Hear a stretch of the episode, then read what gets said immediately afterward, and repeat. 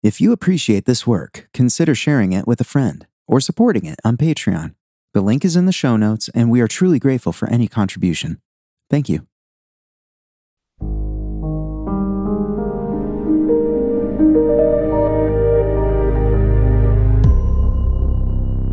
Hello and welcome.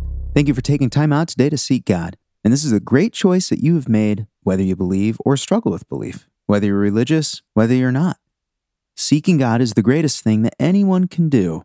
And of course, here we're taking the risk that God is in fact there, but even more importantly, that He wants us to pursue Him.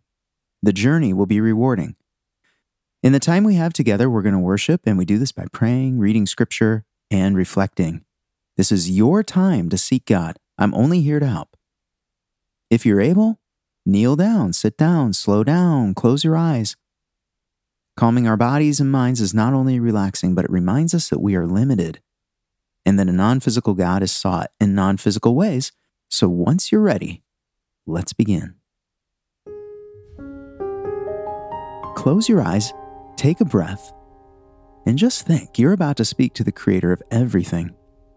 And no, this is not meditation. It might seem like it is, but it isn't. Meditation is turning inward into ourselves, while prayer is intentionally reaching beyond ourselves to the source of everything.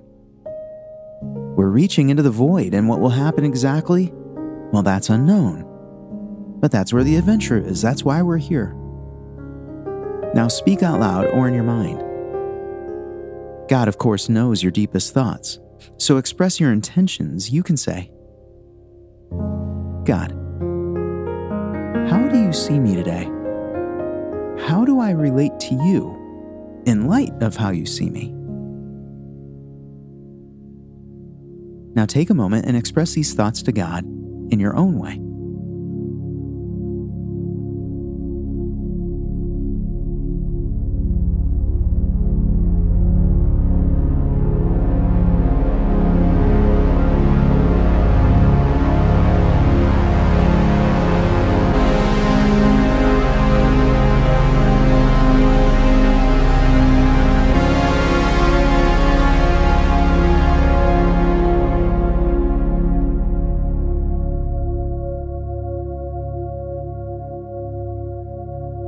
And now we're going to look to Scripture because we believe that God is a communicating God.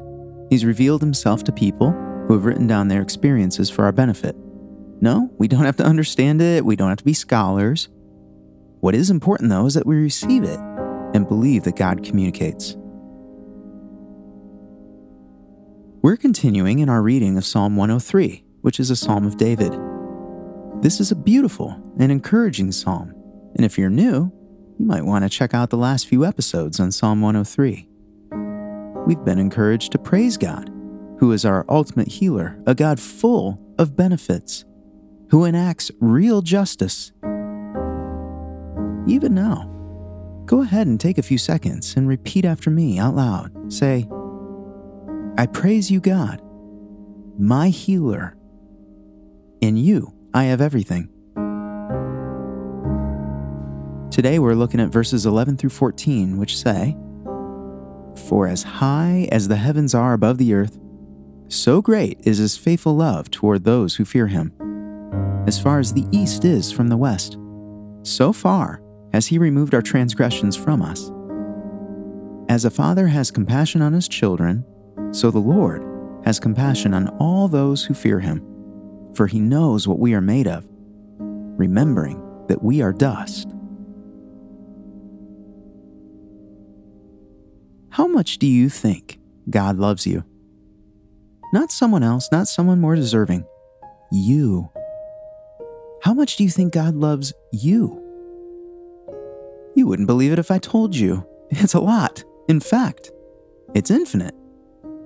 It's as high as the heavens are above the earth. No one could measure that.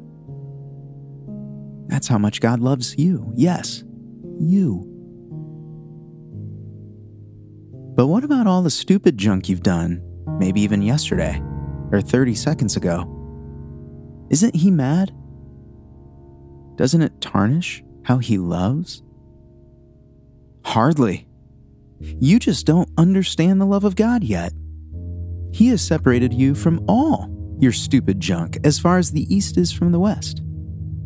Not sure if you've noticed, but there's a limit to north and south. You can only go so far north, and then you have to go south. But you can go east or west forever and ever. He has separated you from your sin by that much. But isn't he a mighty king, a powerful and holy sovereign? Isn't he to be dreaded? Shouldn't you cower in his presence? Well, do you cower in your dad's presence? He's your father. A good father loves his children, and God is the perfect father. He has compassion on you, no need to cower. But doesn't He have high expectations of us that we fail at moment to moment? Surely He sees us as pathetic and weak. Surely we failed Him. Well, sorta. It is true that He has lofty plans for us, but He's keenly aware of what He's made. He loves, forgives, and has compassion on you, knowing that you, and this may seem odd, are dust. You are a transitory, temporary tenant here. You are fragile, earthly, and limited. There are reasons that you are this way, and there are accompanying weaknesses. But God is aware of them all. His expectations of you take your entire context into account. He's a much better father than you can possibly imagine and you have one responsibility. And it's right there. Your job, if that's even the right word, is to fear Him. And we've addressed this word before, but for now, just ask yourself what is it you fear? Do you fear the recession, losing your job, getting sick, losing a loved one? You fear something, and probably lots of things. But do you actually fear that which has real power? God has all the power and resources. Why not elevate your fear to one object God Himself? And there, find out that He is supremely wonderful. That's what your soul needs. And there is an infinite supply in God Himself. God, I love you and you love me. I need you and you want me. I'm dirty. You forgive and pursue me. Show me today how to live in that light. Now take a moment and express these thoughts to God in your own way.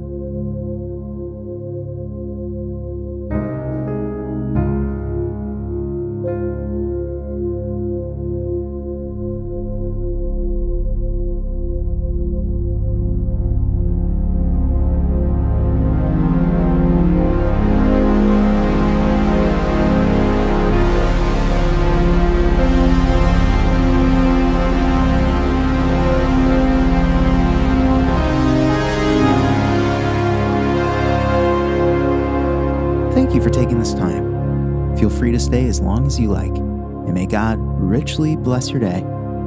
I look forward to being here with you again next time.